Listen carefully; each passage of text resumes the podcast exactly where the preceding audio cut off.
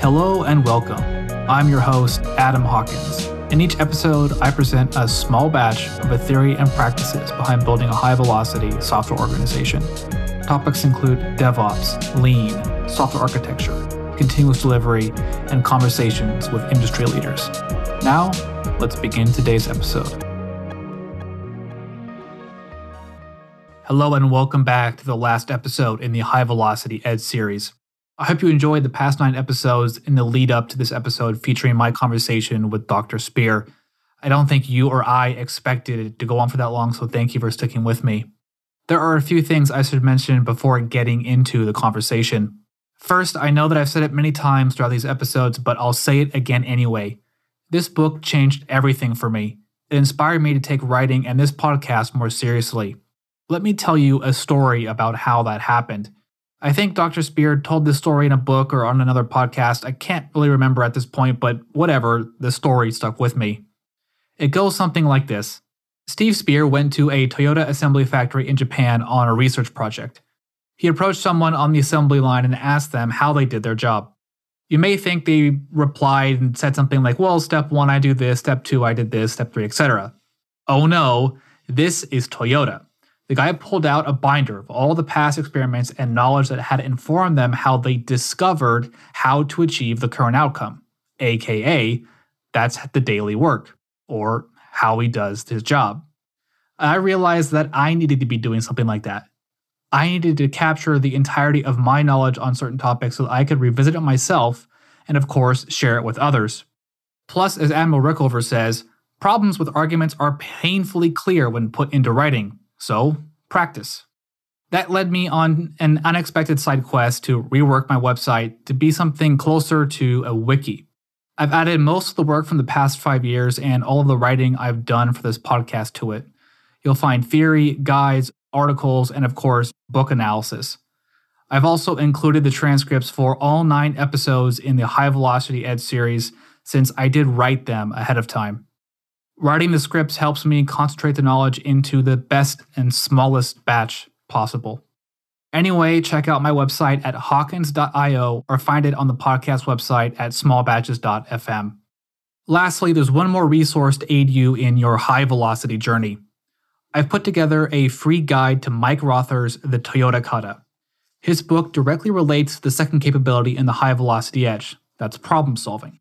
Toyota applies two kata, or practices, in this area. The first is the improvement kata, and the second is the coaching kata. These are wonderful exercises to help people solve problems and to teach others the problem solving process. Get it for free at toyotakatapocketguide.com. All right, now time to introduce the man, the myth, the bow tie master, the legend, Dr. Steven Spear. He has a pretty long bio, so I'll read off a short version of it from the book jacket. Steven Spear is a five time winner of the Shingo Prize and recipient of the McKinsey Award. He's a senior lecturer at MIT and former assistant professor at Harvard. He's a senior fellow at the Institute for Healthcare Improvement. He's the author of numerous articles appearing in, in, academic and trade publications, including the Harvard Business Review and the New York Times. He also holds degrees from Harvard, MIT, and Princeton, and he's worked at the University of Tokyo and the US Congress Office of Technology Assessment. So that's the official bio, but let me give you a little bit of color on that too. I think that he is a fun and passionate guy. You could tell when he speaks that he's really into this stuff. He's done the research, he's done the work, he's been on the floor. I think this is someone that we should really listen to. So now that we've waited long enough, I give you my conversation with Dr. Steven Spear. Steve, welcome to Small Batches. How are you today? Hey, doing great, Adam. Thanks for having me. Oh, my pleasure. I'm so excited to talk to you. I just finished uh, reading The High Velocity Edge in preparation for this uh, interview, and it's almost uh, took me too long to read it because given if you've read the DevOps Handbook, it's cited and referenced so many times in sort of you know connected literature. It's just about time that I read it, and I'm overjoyed that I did. Now I get to talk to you about it. And I like to start the conversation by trying to boil down the book to you know like one sentence and not to trivialize it because there's so much more to it than just that. But I think at the heart of the high velocity edge is the simple idea that use the scientific method to measure and experiment to improve your practices and continue to do that. And then you expound upon that, you know, quite well throughout the book. But is that a fair starting point for the high velocity edge? Yeah, th- th- that's exactly right. So you think about it. I started uh, this line of work in the mid 1990s trying to explain um, how Toyota had uh, established and sustained, and actually still sustains, a, a crushing competitive advantage over its uh, rivals in an industry which is just um, brutal in terms of it should be a level playing field where no one can um, gain and sustain a, a meaningful advantage. And uh, anyway, I started there, factory floors and that kind of thing. And my entire career has converged down to one point encouraging the use of the scientific method by everyone about everything all the time. And kind of my assertion is if everyone did that, and we can talk about why that's so important, but if everyone did that, we'd all be happier. Hmm. Uh, and, and, the world would be a much better place. Just to sort of un- unpack why um, I'm such an advocate for the scientific method. And, and, like you said, you know, the book runs quite lengthy because it's got a lot of uh, cases and anecdotes and narratives in it. But what does it boil down to? You just do the scientific method. If you think about what the scientific method is, it um, asks that we make a declaration of what we believe to be true. And then it asks us to um, expose those declarations to refutation to find out where we're wrong. And when we find out where we're wrong, what the scientific method then says, so your first guess was wrong, but now that you've had more experience and more data, you have an opportunity to update your guess, you know, cr- create a hypothesis one, two, three, or prime, double prime, etc. And um, you have an opportunity now to take a better guess and get smarter and smarter. Now, just thinking this through, why this is so critically important is that um, the reason we do our work, and whether we are uh, people who are developing IT systems or software specifically, or more generally, people developing drugs, the reason most people go to work every day is to solve problems.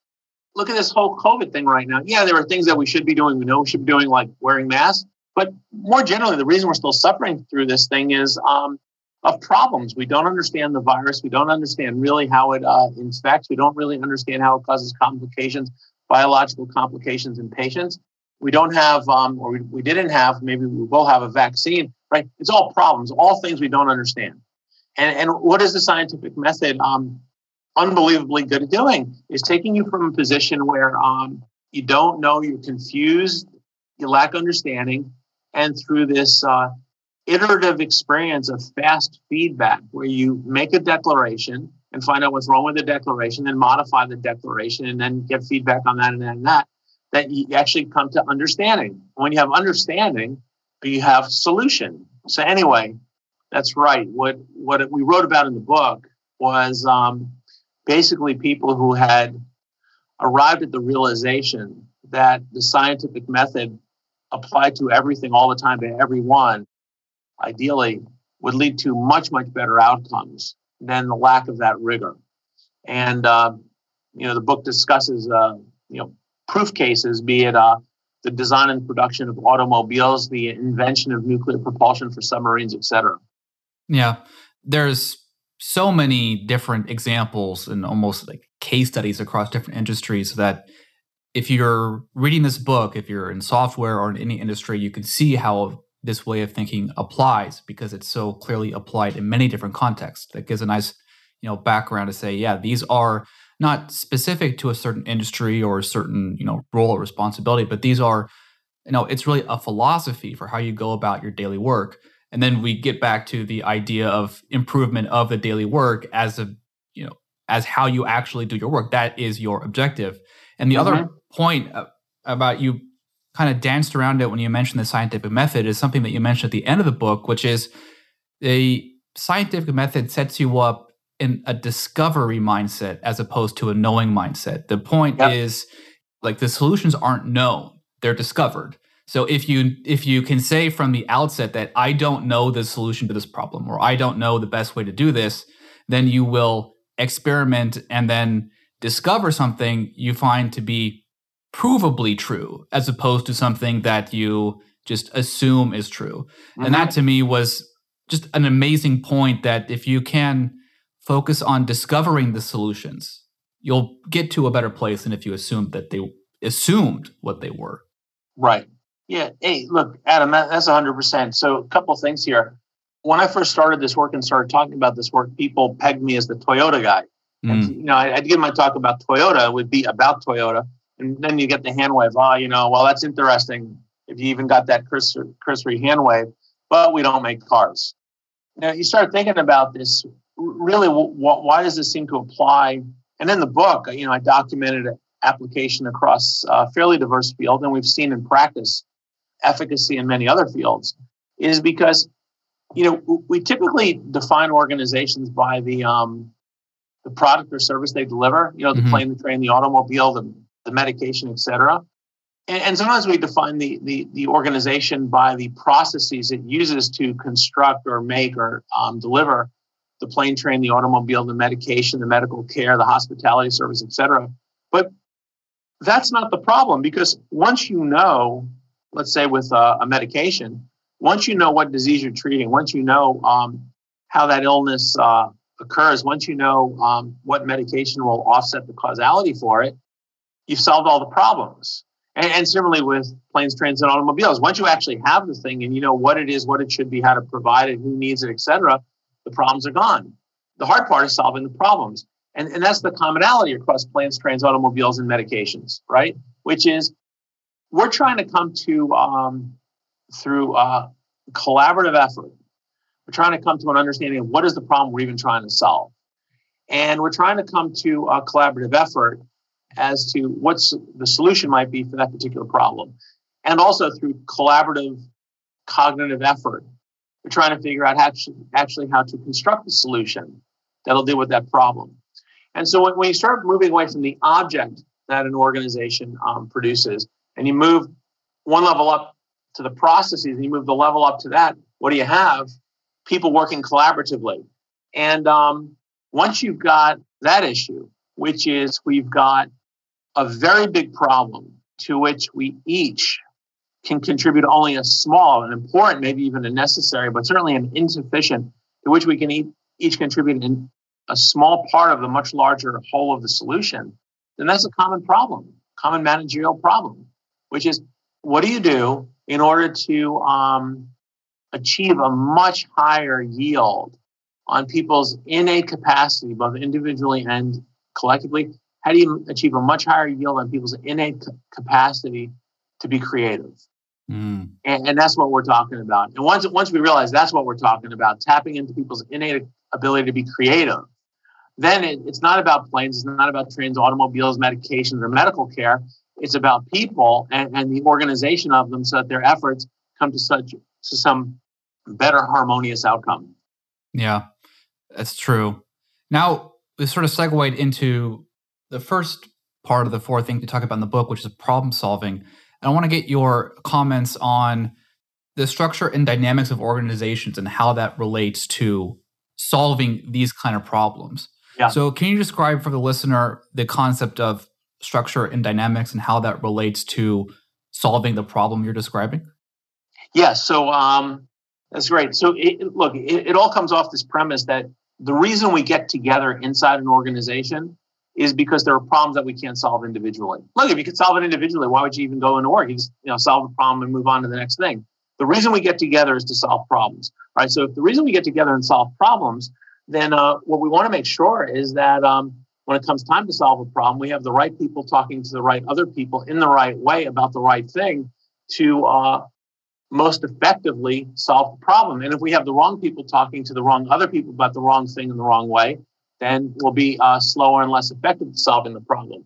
Now, uh, this is, is an interesting thing, is that if you look at successful organizations and whatever form they have now, and no matter how much they're struggling to accomplish on their whatever their social mission is right now, what's interesting and what has to be actually is that the form they now have, whether it's, you know, even if it's an underperforming organization right now, at some point they had the right structure. Mm. At some hmm. point they had the right structure. And, and here's why is because um, early on, there were problems in society, be it the commercial problems in the marketplace or other social problems. There were, there were problems in society for which there were no solutions. And uh, the organization got started um, because what it wanted to do, its uh, its founders, its originators wanted to do, is they wanted to be the source of solution.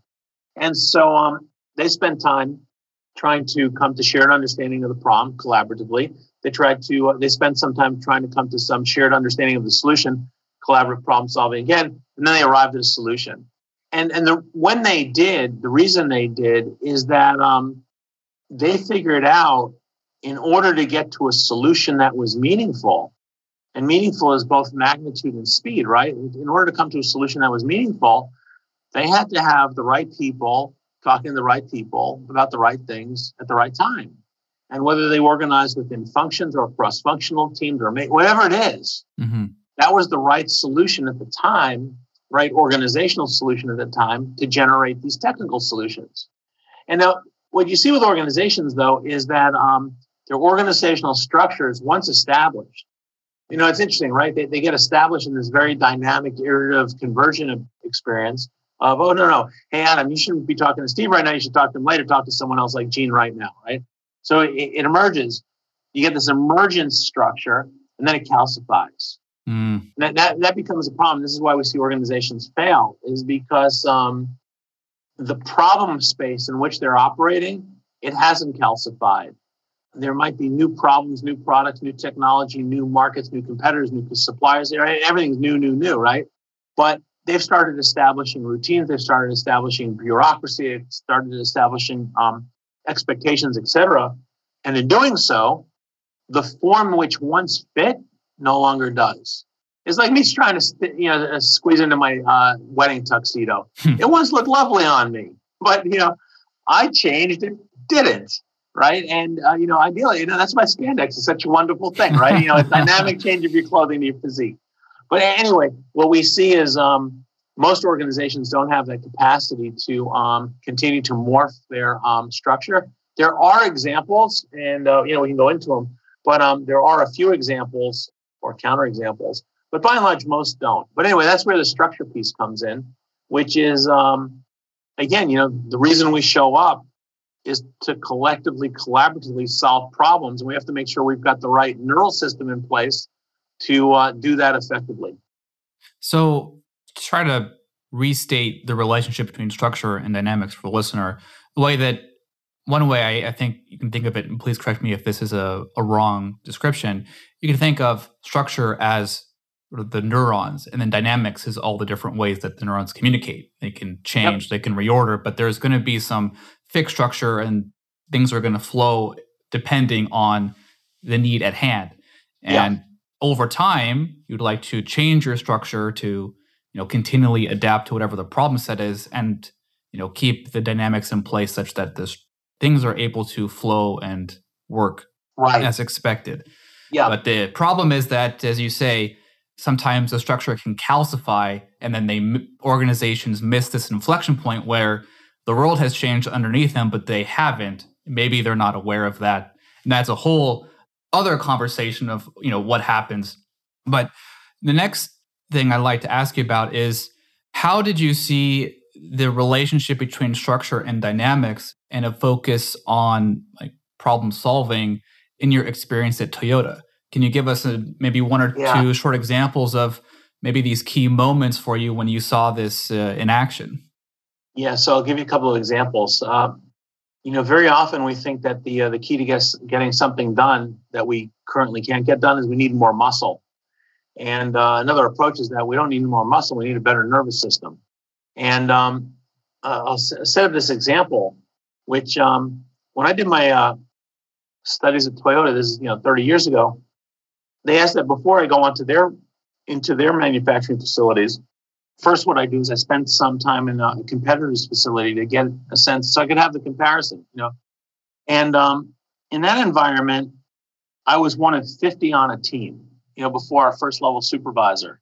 And on any given day, if there was a question of productivity and output, we added muscle or took it away, right? Which is, uh, oh, we're running behind. Let's add more people. We're running behind. Let's add another ship, right? That's that's the, I think that's the common way to think about these things, which is if we want more, add more resources. Now, here was the fascinating thing. Now, remember that, that ratio of 50 to one.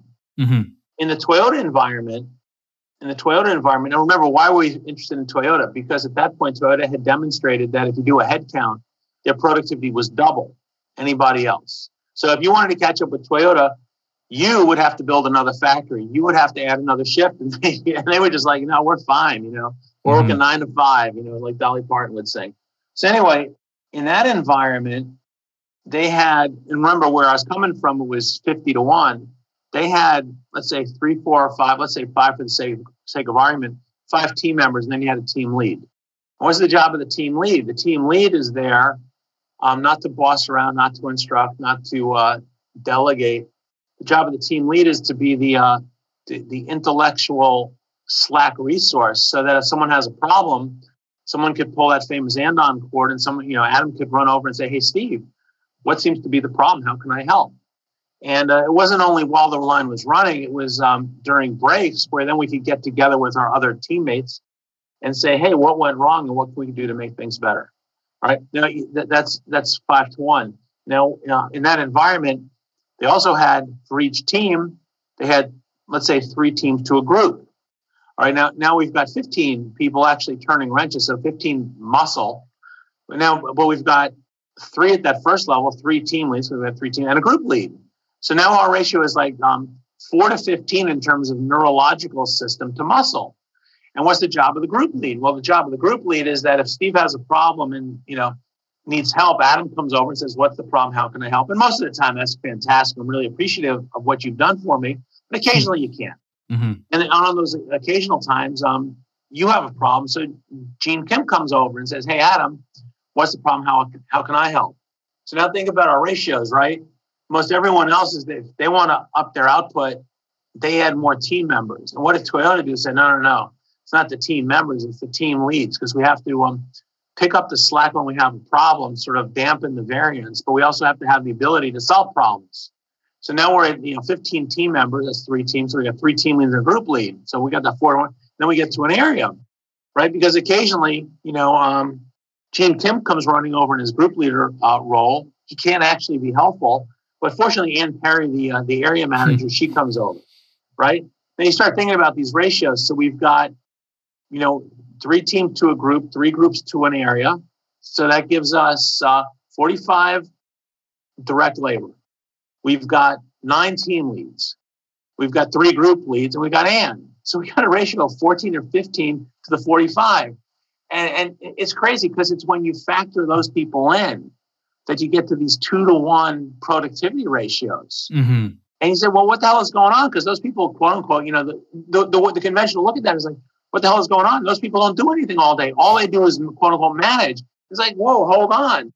It's not that they're there managing in terms of, you know, shuffling paper and checking lists and doing audits and that kind of thing. They're there to um, respond to problems that the person doing the direct work can't handle on his own or her own. What it is, it's, it's the investment in the neural system. Anyway, let me just, I'll stop at this point. You know, um, obviously, you know, human beings have been the most invasive species on the planet. More than cockroaches. I'm joking. I'm not, I can make no comparison between us and cockroaches. Don't want to offend people or cockroaches. But what I'm saying, you know, you think about it, how have we managed to pull this off? You know, we, we stand up, so we're kind of slow. We can't run like a cheetah. You know, arms are weak. We can't climb like a chimpanzee. Our teeth are dull. You know, it limits some kind of limits what we can eat. Our digestive systems are not nearly. Today I was watching some squirrels outside on my roof, uh-huh. and they're they're drinking water. You know, water off the off a rubber roof, and they're mm-hmm. fine with that. If you or I drank water off a rubber roof, we'd get pretty sick, right? So we got these very. So if, if you think about the muscle of the human being, it, it, we're kind of weak creatures. So how is it that we've um, been the, the dominant invasive species through evolution? It's because our brains. We got gigantic brains relative to our bodies. And uh, anyway, just you know, pulling that um, pulling that back to what we're talking about, organizations, is what Toyota figured out is that if you really want to compete, adding more and more muscle is not the way. Adding more and more brain is. And, and to a point you were making earlier, you know, what what they're trying to set up is a structure where um, people can have the right conversations, the right parts of the neural system are connected with the other right parts with signals, you know, flashing back mm-hmm. and forth. So you get attention and concentration on the right problems at the right time. Now there's a whole lot of other expression of it, but but this whole notion of adding this quote, what anyone else in that industry would view as overhead and Toyota views as absolutely necessary. And in mm-hmm. fact, just one sort of product plug in, in my uh, my book, I've got um, a couple of chapters uh, developed to. Um, well, I've got a chapter developed to knowledge sharing, another one developed to leadership. And what, what is common to both of those is Toyota's huge, huge, like paranoid level, anxiety laden investment in developing group leaders. Mm. And you say, what, what is a group leader? Well, a group leader is the person who, um, throughout the operations, is the person who sets the norms, the behavior, the standards, the expectations that the organization be a thinking organization that happens to make a physical product as opposed to an organization that makes a physical product and occasionally has to pause to think. So anyway, anyway back well, to you. Well, thank you for bringing the group leaders up, Steve. I'm going to put a flag in that one. I'd like to come back to that if we have time. But uh, like right now, I think we've covered at least two of the capabilities you mentioned in the book out of four. So we talked about the first one, which was problem design. We talked about problem solving, the mention of the andon cord and swarming, and just a little sidebar there. It's like when you were describing the concept of these people coming in and solving the problems, my mind went to the goal and the theory of constraints, and that the people's if they're blocked by problems that they can't solve, that creates a bottleneck in the process. Right, so right. these group leaders, are the people, the team leads coming in and solving the problems, they're really solving quote the problems, but they're addressing the bottleneck in the system, which is the inability to move through these right. unknown problems. So in yep. a sense, that's actually it's not even slack. It's the most important resources you have, which is to throw it at the bottlenecks. If you, as you know, if you're yep. not unblocking the bottleneck, you're not actually improving the process, right? So like that's the key as you mentioned, the key realization. Mm-hmm. But I want to take it now to something you have in the book here under capability two, which is the problem solving framework as it relates to something that I talk about a lot on the podcast, which is the idea that you can build a deployment pipeline that proves the absence of known regressions. Therefore, you can say that all these changes I make are free of known regressions. That way, you can deploy fearlessly to production. You can do your work quickly. And this speaks to you have some definition of the ideal, the true north beacon to which improvement effects were orientated. So the first characteristic here is defect free. 2nd mm-hmm. is on demand, one piece at a time, immediate and without waste, safe and secure. All these yep. things seem like what we want from our software delivery pipeline. Yep. So my question to you, Steve, is what are the theory and practices that we can use to achieve a defect free delivery pipeline? All right. So, great question. And I love you, you, are bringing up this notion of the ideal. So, there's a common thread here, which is the idea, you know, between this idea of the ideal and what we started off with talking about the scientific method. And um, the common thread or the common theme is the idea of feedback. Mm-hmm. And, and what, is, what is feedback? What is useful feedback? Useful feedback is not affirmation, validation. I mean, yeah, for our you know self-esteem, it's important, I suppose because that's a constantly eroding asset. Yeah. But but really, from a learning perspective, the useful feedback is the contradiction, and you know that's the essence of the scientific method. And you know, look, Thomas Edison is um, kind of the poster child of the scientific method. You know, the ten thousand times he tried to get a light bulb to, before the first one lit, and then whether he said it or not, it's a fine saying. He said he said I, I didn't fail ten thousand times to uh, get a light bulb to light, I, I learned 10,000 times why it wouldn't, you know, and, and so it's, you know, 10,000 things not to put into a light bulb. Right. Hmm. So, um, so, you know, it, it's just a whole idea of feedback. Now, what we found in the Toyota environment is very interesting. You ask people in most places, how do you do your work? And most people are, you know, sort of proud of their work, they're hospitable, whatever else. They'll humor you at the very least. They'll say, hey, Adam, here, come on over. I'll, I'll, I'll, let you see how I do my work. And to do A, B, C, D, E, one, two, three, four, five.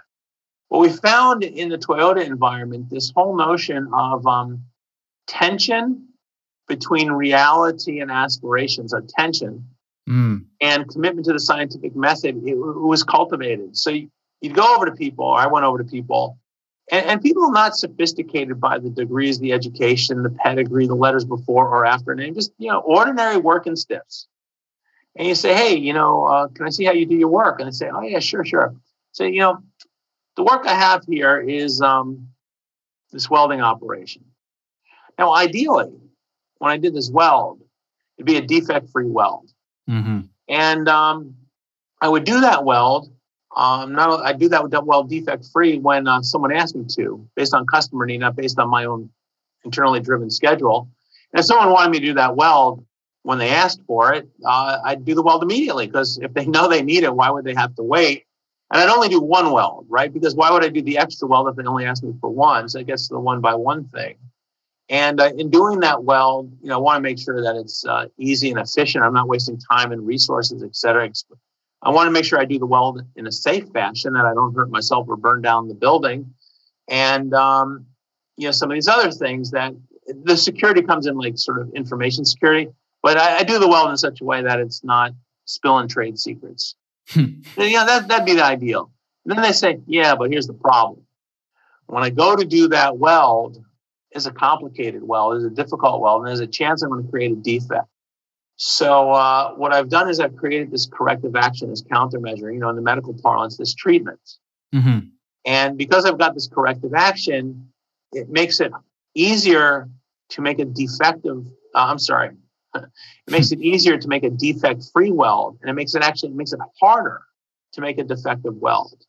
And because of this corrective measure, I'm I'm, I'm closer to the uh, the ideal of defect-free, on-demand, one by one, safe, secure, etc um, I'm closer to that ideal than I would be otherwise. And you start thinking about that conversation. It, it's insane, right? Because yes, most people have to see their work and they show you the weld. It's the physicality. You know, here's my welding torch. Here's the weld. Here's the welding material. Yes, someone in that environment, how they do their weld, they give this whole unpacking of the uh, the scientific method they use to uh, figure out how to do the weld closer to the ideal rather than further than the ideal.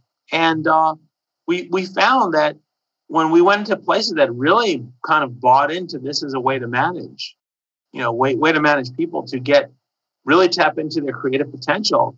Every time you asked a person a question about what they did, and you thought you were asking a question about the physicality of the environment, it's like, oh, the physicality is just the way to express the thinking. You know, that, that it was all about, well, there's this ideal, I've got this attention tension between where I am and where the ideal is. And I've run through these uh, these various experiments, and here's the experiment right now. You know, mm-hmm. And one last thought on this is uh, once asked someone to see the standard work by which they did something. I think it was like putting a seat in a car, and the and the guy pulled out a, a three ring loose leaf binder. I said, "How can that possibly be?" I "It's a hundred some odd pages in that loose leaf binder. I could take you a hundred pages to put a scene in a car." He said, "Oh no no no, just the top page, just the top page, twelve steps, fifty five seconds." I said, "Well, what's the other hundred pages?" He said, "Oh yeah, well um." you know, yesterday, that was the previous page. I was doing this work. I had a problem, you know, and then he walked through the whole ideal and the problem, the corrective action. And uh, so that's why we have this is today's standard work, today's experiment. So what are the other pages in the book? So he started flipping through. He said, well, you know, let's say we're having this conversation. It's on a Wednesday, right? So page two in the book was Tuesdays. Page one in the book was, uh, I'm sorry, the page before that was uh, Mondays page before that was last Thursday's because it lasted for two whole days, the standard mm. work. They started flipping back. And what was the first page? The very bottom page in the book. Was that the first that was the first standard work that they had conceived? So well, how long did you use that use that standard work? Said, ah, you know, maybe half a minute because we, we didn't even make it through a cycle before we figured out there was so much stuff we just didn't understand. Mm. So we had, mm. you know, standard work, standard work, standard work, standard work, all within the first 10 minutes of trying to do this uh, this this task. So um, anyway, the ideal is this beautiful source of tension. The gap as the provocation for um, making a change, and the change being in this form of the scientific method. I have a problem. I have a hypothesis about its source. I have a hypothesis about its resolution, and the test of the hypothesis is actually using the new standard work. Mm.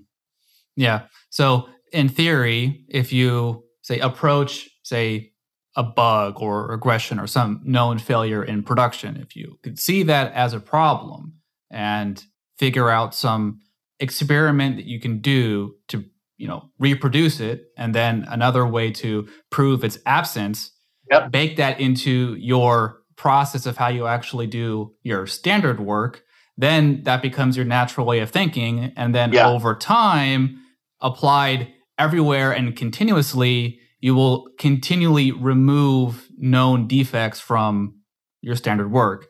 And now, 100%. Now, hey, I'm so glad you brought up bugs because I want to tell you what's a favorite recent story. Oh yeah. So, um, I was working with a company which does, you know, these very, very uh, gigantic uh, programs and processes to get product to market. You know, the, the steps start to finish can be thousands with possibly hundreds of points of contact. Anyway, you know, I was given a talk about, you know, learning organization, scientific method. He explained a little bit of my background, you know, the, inspired by Toyota and how they converted what people think is uh, physical work into intellectual work, which just happens to have a physical component, like a laboratory has beakers and test tubes, I guess, and pipettes. Anyway, I'm giving this story, and uh, we're looking around for a volunteer to create a pilot mm-hmm. in this organization. This is one guy, and he does a firmware debug named Matt.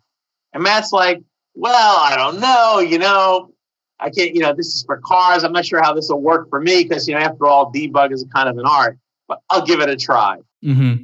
And what Matt did was, you know, um, he got he and his uh, team of uh, software engineers. They came up with a commitment that if um, they had a problem, they would uh, not sort of just sort of hack away at it. They said, "Wait a second, why do we have this problem? Because we created it.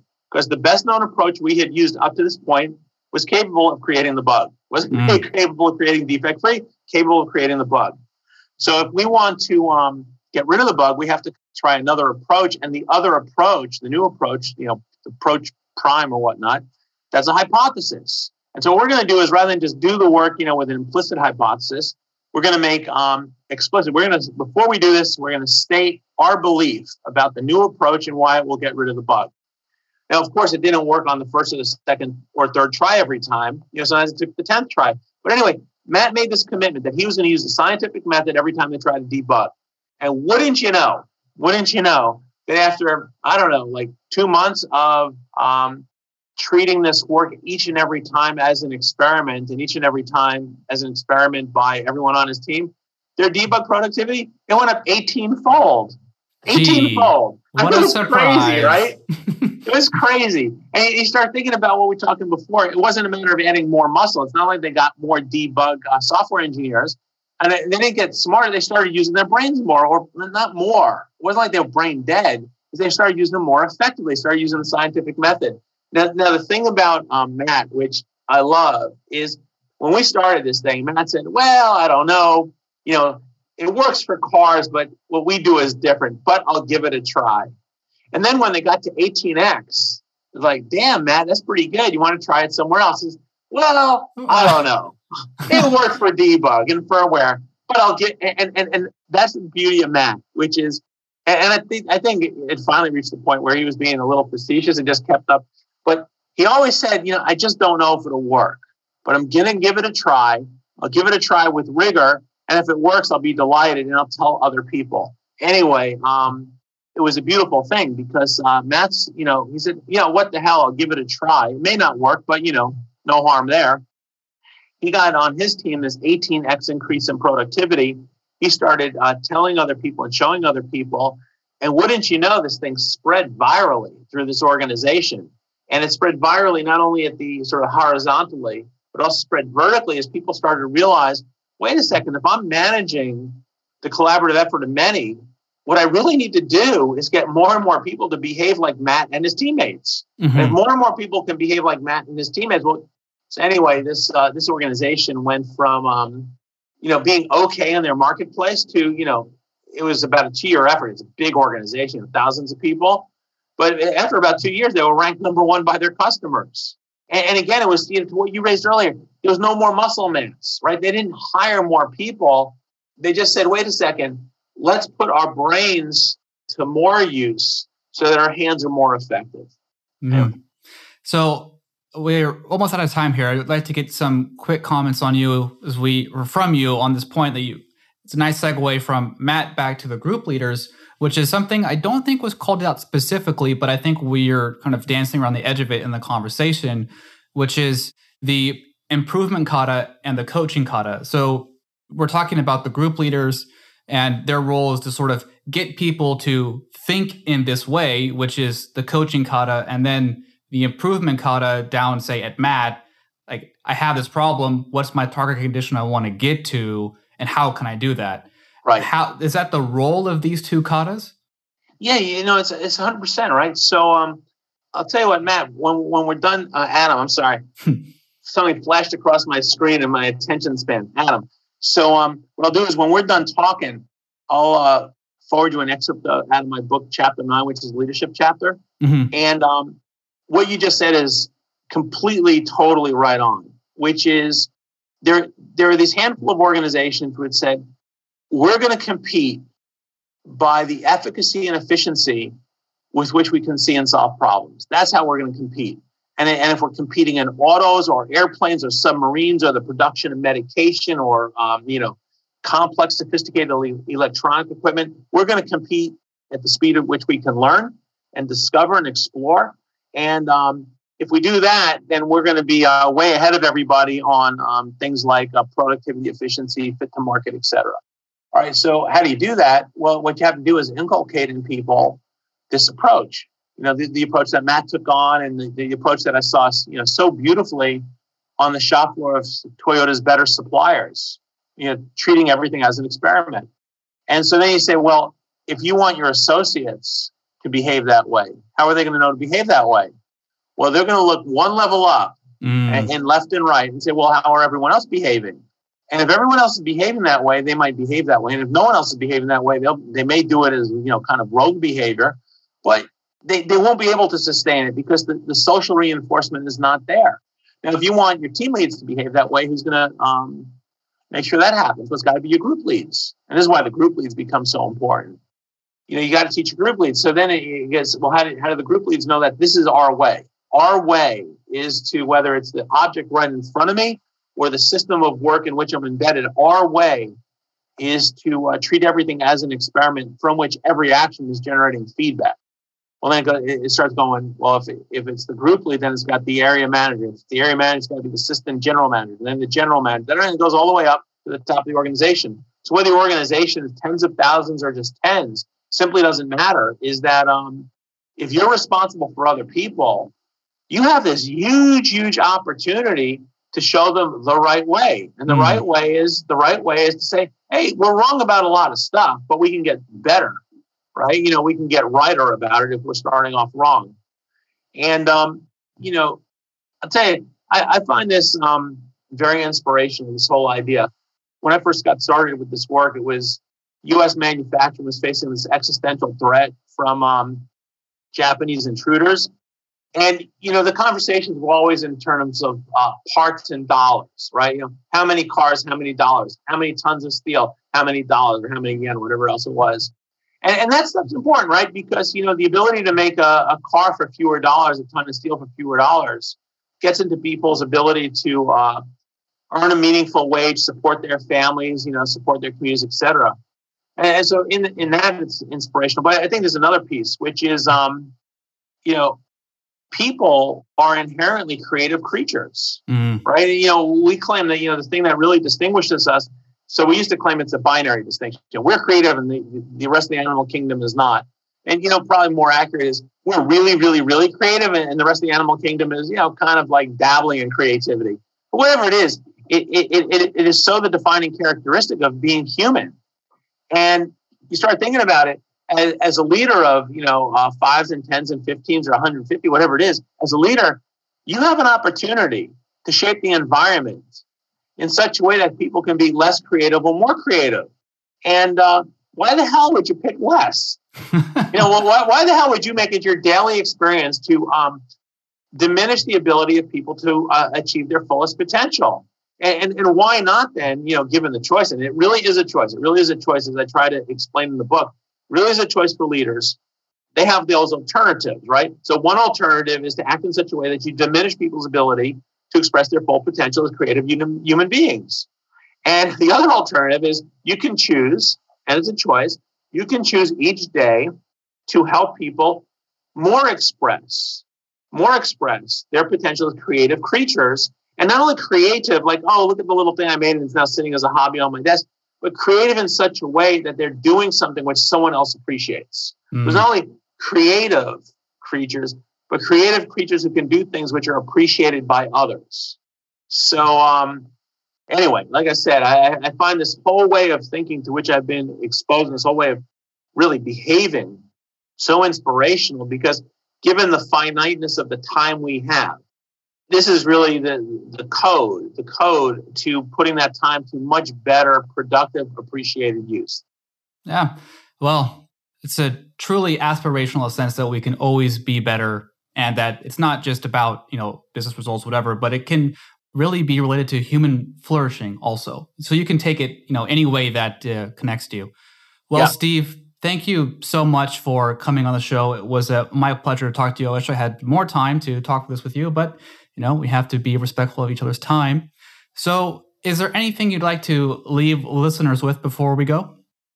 Oh yeah, so thank you so much. So one is the offer, right? So um, I really enjoyed this conversation, and if there's opportunity to have another one, a follow up, let's do it. If any of your listeners want to follow up, uh, you know, with a group conversation or one on one, please do.